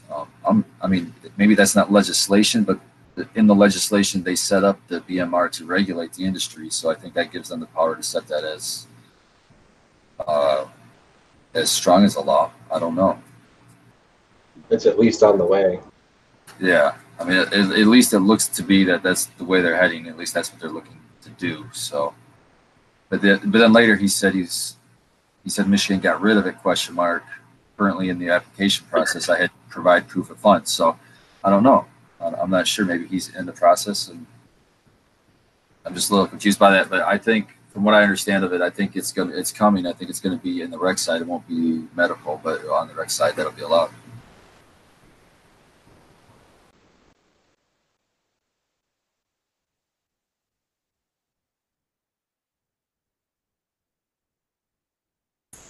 Some oh Patrick Larry says he loves the Kool Aid. Have you guys had the medicated Kool Aid?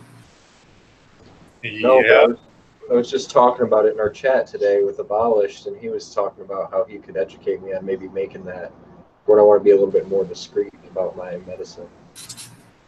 I've never made it, but um, the way that I've heard was uh, you just make a tincture. So you're doing an alcohol team, you know, alcohol.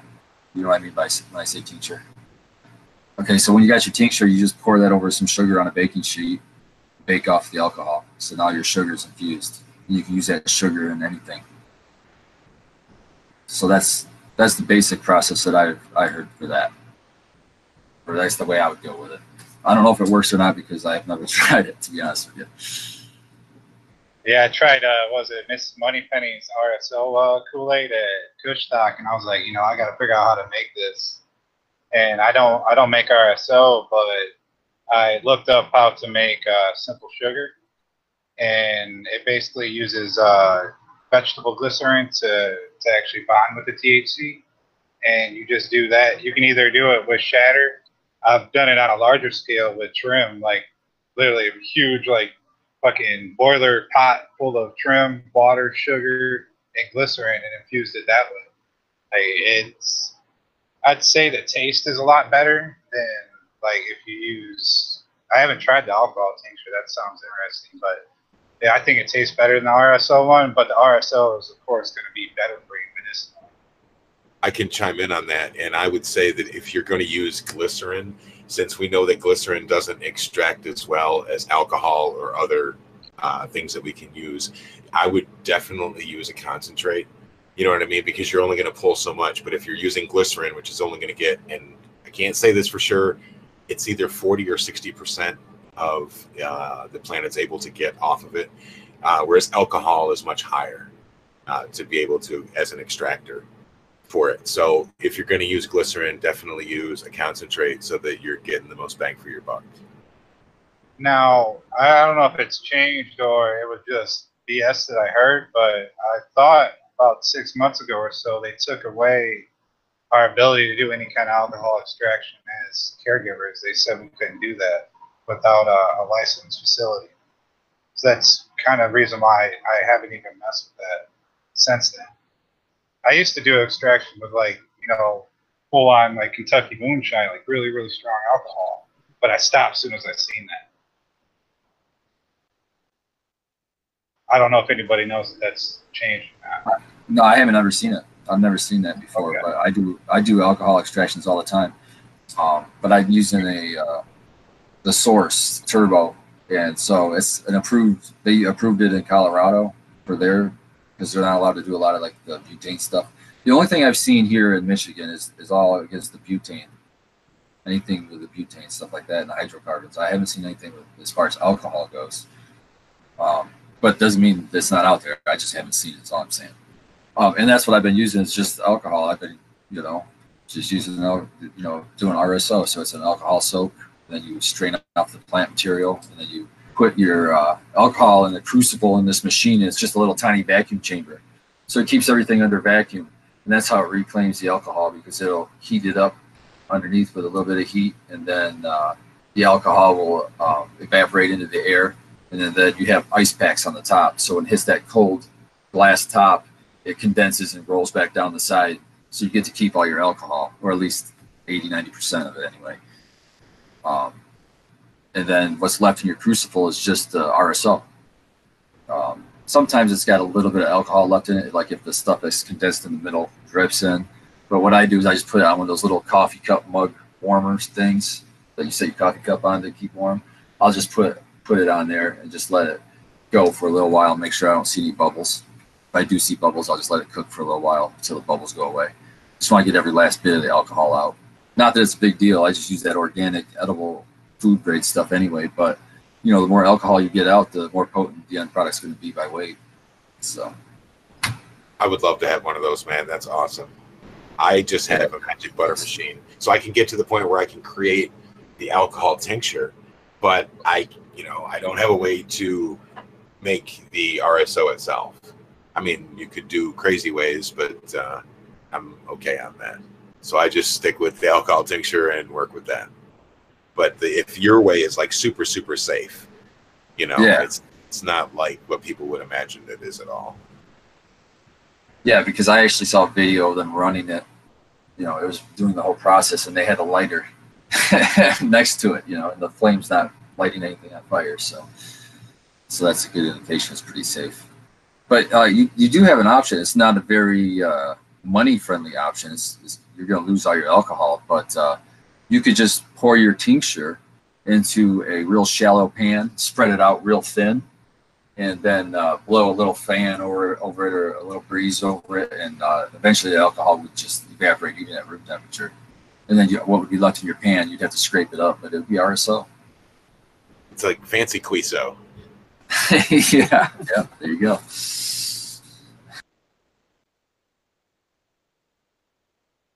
The old old tech. See, I wonder if you could you could do uh if the bud or whatever you were extracting is actually decarb. Um, if you could do like an old school quick wash where you get everything cold, alcohol cold, do a 30 second, you know, shake in a mason jar, would that be, you know, good to add in the Kool-Aid? I mean, I guess it would get them drunk and, you know, medicated at the same time though at that point. Yeah, I mean, there's a couple of different ways. You can do the slow and low method on your tincture, which is you can do the dark closet that's not, you know, over 70 degrees, and you can take six months to do it. Give it, just let it sit there. It'll extract over time. You can accelerate that by shaking it. When you think of it, don't shake too hard. You're not trying to get all that chlorophyll going, but you're trying to move it around. The way to speed it up from there is to put it in a freezer and keep it outside shake, shake, shake a couple times a day for a week, and that'll get it done. Or you can use a machine and get it done even faster. Or you can do the QWISO wash, which he's saying, which is to shake. And I think you're right. I think within they say what is it, five to ten minutes, you know, so much of just gentle shaking, let it rest for a minute, pick it up, do it a few times. You're getting a really high percentage of what you're going to get. then after that, you're increasing the chances of chlorophyll getting in there. Yep. The the key is really just, and, and actually most concentrate making is just cold. Try try to be as cold as possible through the whole process, um, because that keeps the chlorophyll out. You know, so and and the more gentle you can be, the the higher end product you're going to get. I guess be the best way to, I guess, say it real. You know, because if you really beat the crap out of it, you're still going to get chlorophyll because you know you're making more breaks, fresh breaks where they could bleed, you know, bleed out or whatever. So um, keep everything cold where it's not, you know, it's frozen, it's not moving. Then uh, you can get your extraction pretty damn clean with just alcohol and cold. That's where we segue talking about cold extractions. Looking at you, old man. Yeah. I was gonna say you're kind of an expert on this topic as far as not cold or uh, you know alcohol extraction, but physical extraction, or what what would you call it? Sie- sieving. Um, Well, they Frenchy's don't like the word extraction anymore. Frenchy's really hardcore on it being sieving, but it is sieving, I guess. Uh, you know, it's I make bubble hash. It's what I do, and uh, I do a lot of fresh frozen, as well as uh, cured. There's a massive difference, obviously. Like fresh frozen, it's going to be for you know uh, live rosin, and you know more for press, less for. I mean, you can dab it obviously too if it's six star and all that, or five star at least. But uh, in the meantime, my room needs to be cold as hell. So I actually have a a very small room built in my shop that has a drain in the floor that I have a air conditioner hooked up to, so I can try to do this. Uh, and I have to stay up really late and do it late at night because it's really it's gotten pretty warm out in Michigan lately. So. Um, the colder the better obviously uh, for the resin that i collect you know if it's not really cold it will stick together and that's the worst especially with fresh frozen it needs to be super cold so you know because you think about it like wet resin it's exactly what it is versus cured resin which is going to break off the heads will break off with the trichome stalks way easier uh, stuff like that. So colder my room is, the better. Uh, I make bubble hash, so I uh, have a number of different micron screen bags that after I wash my cannabis in a big washing machine, gets dumped through these screens and I scrape the resin off and put it in my freeze dryer and dry it up and it ends up kind of like sand, like really light, dry sand. Uh, it's beautiful. It's nice. It's my preferred medicine. Uh, super tasty, burns really clean. It's uh, you know, the reason I wanted to do it so bad was because it was solventless. Uh, and I think I realized at the time, and not that long ago, this is you know, year and a half, two years ago, um, that I kind of felt like solvents were gonna maybe have issues legally. You know, that was part of my decision making thing. And, you know, at the time I wasn't maybe as hardcore on having to be organic and doing all that stuff, but I did start to grow organic. Um, and clearly, you know, I've done both and I work better with uh, more natural stuff. I just do, you know. And it's the most, for me, the most natural way to get my meds uh, concentrated.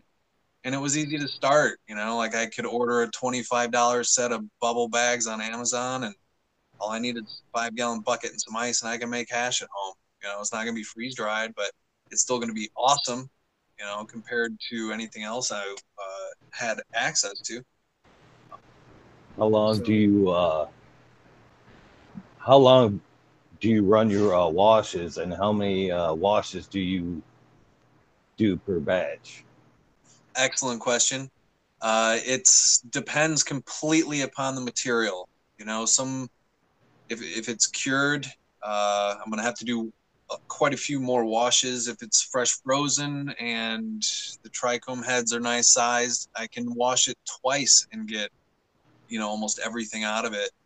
Um, but the cured tends to take quite a few more washes, and because I, you know, so my first wash, uh, I get everything just super cold in there, and I put the cannabis in, and then I put more ice and water over top, and I just let it sit for a while uh, to kind of get super cold and to hydrate a little bit so the buds don't crunch. Like i don't want any i'm not trying to break anything. It's like the huge misconception about making hash is that you want to get it in that bucket and jam it around and do all that kind of stuff but you really want to be pretty gentle with it because you're not Three trying to minutes per wash is what I like to do. Mhm. Real quick, real fast, real gentle. Get in, Yep. get out. My first And one is usually usually like 30 runs. seconds. I do a 30 second run, my first wash of a fresh frozen, and I dump that.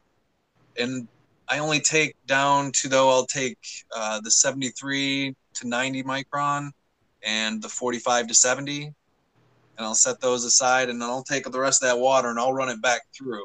And then I'll run all of my. Um, all of my stuff after that. I kind of I don't know. I have a, a different process for different material. It's everything's really subjective. It's uh, because all of the material is different, and you're not using a solvent, so it makes it much more difficult to uh, to say with a surety what I have what I'm going to do with stuff. You know. I got. I may be alongside you here on here. I I love to make cash as well. So my next questions for you are: Do you prefer to stack your bags, or do you like your uh, individual buckets to buy you some room with each uh, micron having its own bucket, which will allow you what an extra 15 gallons? You can do a few washes, dump, dump, dump, and let it. Uh, I have a system. I have a system. I I have a five gallon bucket system, and then I have a 20 gallon bucket system. Uh, my five gallon bucket system, I cut the tops off uh, five different five gallon buckets. Uh, so they each have a sheath, all right? But it's not, you know, so they each have their own sheath, and I do uh, five buckets like that. And then the bottom bucket as- opens up into the, the drain, so it's pretty easy to wash through. I've got a nice setup too. Uh, I, I, every bucket, every bag has its own bucket. I've cut all the bottoms off except Mhm. the last one. In all them buckets, I've drilled, went through and drilled holes in all the sides of the buckets. Uh, So there's absolutely nothing holding it back. And I also like to run the uh, full mesh bags to speed the process up just as quickly as I can. I wish I had got full mesh bags, but I did not. And I spent a ton of money on my 20 gallon bags. So I feel stuck with them, you know, in some ways. And they're great bags, but they're they're harder to work with than an all mesh bag, I think. So, Love mine. uh, mine. I, when I also, as I'm going along, I've taken uh, I've got like a garden sprayer. I pack with uh, ice and water Yep. and spray everything, every bag down as I go along to make sure I'm catching everything. yeah, Uh, my absolutely. Next would wash the questions- bottom and stuff too. hmm I have for you is uh, what do you do with your water? I guess would be the first question. Uh, do you do anything with your wastewater? I don't. I don't. I I have been in talks with a kombucha company actually uh, Hey. about giving them my terpene water, basically. You know, because it smells I tried- amazing. some uh, kombucha at the cup that was uh, medicated, and it was great. it Uh, was absolutely great. Uh, what I do with my wastewater is, uh, you may think this is nuts, but uh, I feed it to my plants, and they absolutely love it. They Right. absolutely love hash water. Take it for what it's worth, but uh, they love it. You'll notice a high terp uh, spike. I've always noticed it every time. And uh, yeah, my next question for you. Do you think is it possible, or what are your thoughts on uh, reclaiming terps from your hash water? Do you think it's possible that you could maybe reduce it down somehow and freeze dry that water and maybe uh, get some water soluble terps out of that? I do actually. Um, I know I could do it. I don't know how much work it would be though to boil it all. I mean, you know, to aerate you couldn't boil it. I don't think it would have to be. You'd have to aerate maybe. somehow, or I've I've noticed a lot of the times too. It will separate if you let it sit for a minute. So maybe you could like siphon off the top half and Right. maybe just right on the bottom half. yeah. I know I can do it. I mean. I can take a cup of coffee and I can put it in my freeze dryer and I'll have freeze dried coffee afterwards and I can scrape that up and it's a powder and then I can put that in hot water and it becomes hot coffee again. I mean, so I can do any liquid I can turn into a powder pretty much. Have you ever taken some of your bubble hash? Spartan might remember this at the hash bash that I remember. I met him at. Uh, have you ever taken some of your bubble and pressed it into uh, a cannoli, and then uh, packed cannoli full of weed and smoked it the blunt? Because uh, let me tell you, it will smoke for damn near two hours. If you- I'm gonna have to. I'm gonna have Do you make remember the that, Spartan? project. I was saying you'll be lucky if you can remember it afterwards. Do you remember that joint? Were you there uh, while Yeah. that thing was going around? oh yeah, and it would never go out. It just it just kept going around and around and around and around. You're like, ended up giving it to somebody who hung out there with us the whole joint. And I, he's, I said, man, I can't smoke this anymore. Do you want this? Said, Hell yeah. He put it in his pocket and he's like, I got to go back to work. And he was supposed to be passing out flyers the whole time. But he said, Chief to us. Still smoking it right now. So, good times. Uh, Oh, yeah. I hope So I didn't interrupt you too much there, but I, I love to talk about hash. I don't know if a lot of people know that, but that's I love hash. I love to make it. was- I thought that was an awesome tip about taking that hash water and watering your plants with it. I'm going to do that now. I was just dumping it down the drain. Now I feel It'll like make them nice and green, and your, your terpenes will be. Awesome. Nice. You try it, then you'll do it every time. Well, thanks for that. That's awesome. I hadn't heard that before. Finger Lakes Finest says to make Kool Aid with your hash water. Has anyone ever considered doing that? Uh, I'm going to now. that sounds dangerous. I have at times just grabbed a glass of like straight hash water right out of the washing machine, chugged it. You know, it's it's not like a activated THC thing, but it isn't like a full on plant. You know, you're getting all sorts of plant stuff out of there too. It's cool. You know, before it's Smells so through the good. you get all all your good plant stuff in that. It's cool. That's awesome. Are you getting where I- a similar flavor off of that as you do from the hash? Say again. Are you getting a similar flavor off of that as you do with the hash? The water is like no because the water has a, like a really different i mean it, it has a million terpenes in it but the hash is like really just resin you know? It's it has the, the terpenes in it but it's it doesn't have all of the plantiness to it you know? Um, so I don't know. I guess I'm baked right now. Sorry. we have a question that says, "Are the hash machines worth the ease of use?" I'm assuming he means the bubble hash machines. The washing machines, um, yeah, I think so. I mean, get a little one. You can get like a little setup for 100 bucks, 150 bucks, a couple bags and, and a little washing machine. And you want to wash an ounce or something, it's perfect for like little home use. I washed a bunch of times with those. They're great, you know. And if I'm still, if I'm washing like some super top notch stuff and I don't have a whole lot of it, I'll just use that. They're great. They work good. The big ones, I mean, I've got two 13 and a half gallon washers and they're you know they're just big enough really if i run them both you know if i'm running a bunch of fresh frozen it's, it's just enough you know uh, But yeah, and then you can make rosin too with a curling iron or whatever. It doesn't even matter.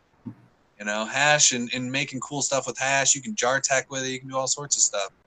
You know, I don't do a whole lot of that stuff yet, but there's a lot of stuff to be done. You know, I've got lots of work to do, lots of studying. So Now, do you run all your bags, or do you just do you like uh, like Frenchy, where he eliminates some of the bags and just runs like 190 down to 25 or 72 or whatever it is? I don't know. I was I only watched one video of his. yeah, Frenchy, I think, can afford to throw away any food grade edible making stuff. I can't, so I keep, you know, I keep all the way down to 25s, and it depends. I mean, some stuff will dump heavy on a 25 or even in the 45 bag. Uh, whereas your 73, whereas your typical gold bag, you know, where you get all Yeah. your stuff, your good stuff, may not have as much, you know, or even your one. I've had a 120 run that the majority of it was in the 120. It was bizarre, you know. I mean, everything's so different. Trichome head sizes, uh, the cure of the the bud. It's, it's there's so many variables. It's amazing. It's fun. It's, it's like every time, you know. yeah. Eagle was showing off his garden there. I was wondering, Eagle, if you could tell us what we were looking at, or if you're That's still awesome. there. I know he turned his camera off because he was probably putting it back, but it No, I, was- I had to Uh, close up some stuff, and I guess yeah. Hold on, before I close up, I could show you some stuff. Um, we got some Nerd OG right here. Uh, some Mr. Tights lemon lava drops under LED. Just a bunch of little girls right here. But uh, right now, the best looking stuff is that by far the lemon lava drops and the skunk punch back there. Uh, I'm also running Challenger D uh, Slice of Sunshine, which I love. is a super orangey. Hope your camera shut off. Yeah, I know. Skunk Punch that I'm running to. I'm also running uh, Blueberry Quintessenta, which is a CBD strain that is uh, off the charts blueberry with uh, high CBD effects. I noticed for me personally, I haven't had it tested, but anytime that's my go-to when I have anxiety, for sure. I also run in some vanilla tart and uh, some blueberry sativa IBL by uh, Coma Creations and uh, Dr. Cookies from North Star Genetics. Let's see what else is on here. Oh, uh, Winnie is a tester from North Star Genetics uh, and some Blackberry Frost from uh, North Star Genetics is what you just looked at. Oh, and I can't forget my nine pound hammer. I think that's all. Oh, you know what? There's one more, and uh, my buddy would be very upset if I didn't give him a huge shout out. SoCal Weed Nerd. I'm growing his uh, Mendo Loco. That's what I passed on to a Med Grower one the other day, which is the Mendo Breath times Locomotion. Super, super tasty, bud. I don't have any in flower, or I'd love to show you her off. Man, I got cotton off like crazy. Sorry about that. But uh, I gotta close these tents up real quick. Hey guys, well we have seven minutes left, so um, does everyone want to go through and give some final shout outs to whoever in the socials they they would like to before we close up here? I'm a hermit, so I don't really know anybody. But I love you guys. Yeah, I'd I'm like gonna give say. everybody here a shout out for hanging out tonight. Thank you very much. me too. Got some smoking uh, buddies. very quiet and I, you know, interrupted a few times, but uh, it was great listening to you guys and hanging out. It was awesome talking to you again, Eagle. I love, I love hanging out with you, man. And I, I'm gonna go right down the same, same kind of road that uh, my boy Hermit here went. Is man, I, I'm so baked right now I can't remember my name. so how am I to remember anybody else's name to shout out? But I'm going to shout out everybody, man. Everybody in the chat here. Shout out everybody that came here just to hang with a bunch of guys from Michigan, just talking bro. I thought it was awesome. I hope you guys had a good time, and uh, I, I'm down to do this again whenever. Yeah, definitely shout out to our uh, the panel here, our, our Michigan Grow Bros crew here. It was awesome. This was this was a lot of fun, guys.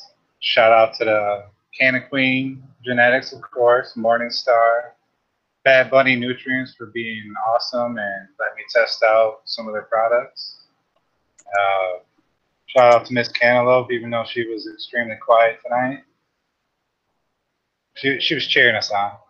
Okay. But uh, chat. cheers to the chat, definitely. Chat really killed it tonight. They were really supportive of the show, and Miss Canna Queen was killing it in the chat, and um, all the panel members were also answering questions in the chat. So I wanted to thank everyone for showing up and giving the show uh, positive feedback. We're going to keep working on it and uh, hopefully do more of these things. What do you think, Scobo? dude it's been a blast man uh i find myself listening more than talking you know what i mean like there's so much to sift through all of this i know that uh for example jack greenstock will be listening to this or watching this at some point and he has messaged me before and told me how much he really enjoyed old man because he can't get enough of the hash information. So when he comes across this with eagle and you i mean that's that little gold nugget stuff. That's like I've said before, it's it's not that that this show is any different than any other one. We just focus on what we focus on, but it's the little information bits that get dropped amongst all these little shows, and that's how we accumulate this stuff. So, you know, thanks for sharing that. Yeah, it was a hell of a back and forth they had there. I really gained a lot from that. So I appreciate Eagle for asking the insightful questions. And then I appreciate the old man hermit for being a little bit less of a hermit and letting us in on some information there. Yeah, it's it's been you know again really cool to be asked to be a part of something like this. You know, I'm just a little hash dude in a little hash town, you know, in a little hash nowhere. It's pretty sweet to be uh, you know, watching myself on YouTube and uh, being a part of a group of guys of your caliber, right? Uh, because I don't know, I, I feel like you guys know an infinite amount more than me, you know, and so I'm like, it's cool to just be here and watch and learn and uh, you know, and I get to contribute a little bit with my obsession with hash. So it's cool, man. I really appreciated your insight for sure. Thank you. And you would come back and do it again too. We should do this every week. I'll, I'll come back any guy anytime you guys want to listen to me, whatever, for sure. yeah, it was it was fun. It was just like a hangout, man. Anytime. It's all growers love, man. Growers love. Mostly, we're just trying to give you an excuse to smoke as much as possible. Maybe- Maybe get away from the old lady for a couple hours. You know, just a good excuse. You know, call in sick for work, whatever you got to do. I get two things on Definitely it. It's we, choose we that kick it goal. like this all day long on this stupid group chat. So this has been easier on me because I'm not trying to type, so I can just say what I want to say to y'all. But uh, yeah, it this has been. I mean, this has been what it is, man. It's it's all growers love. I guess with that, um, thank you everyone, and have a good night. All right. Peace out, guys.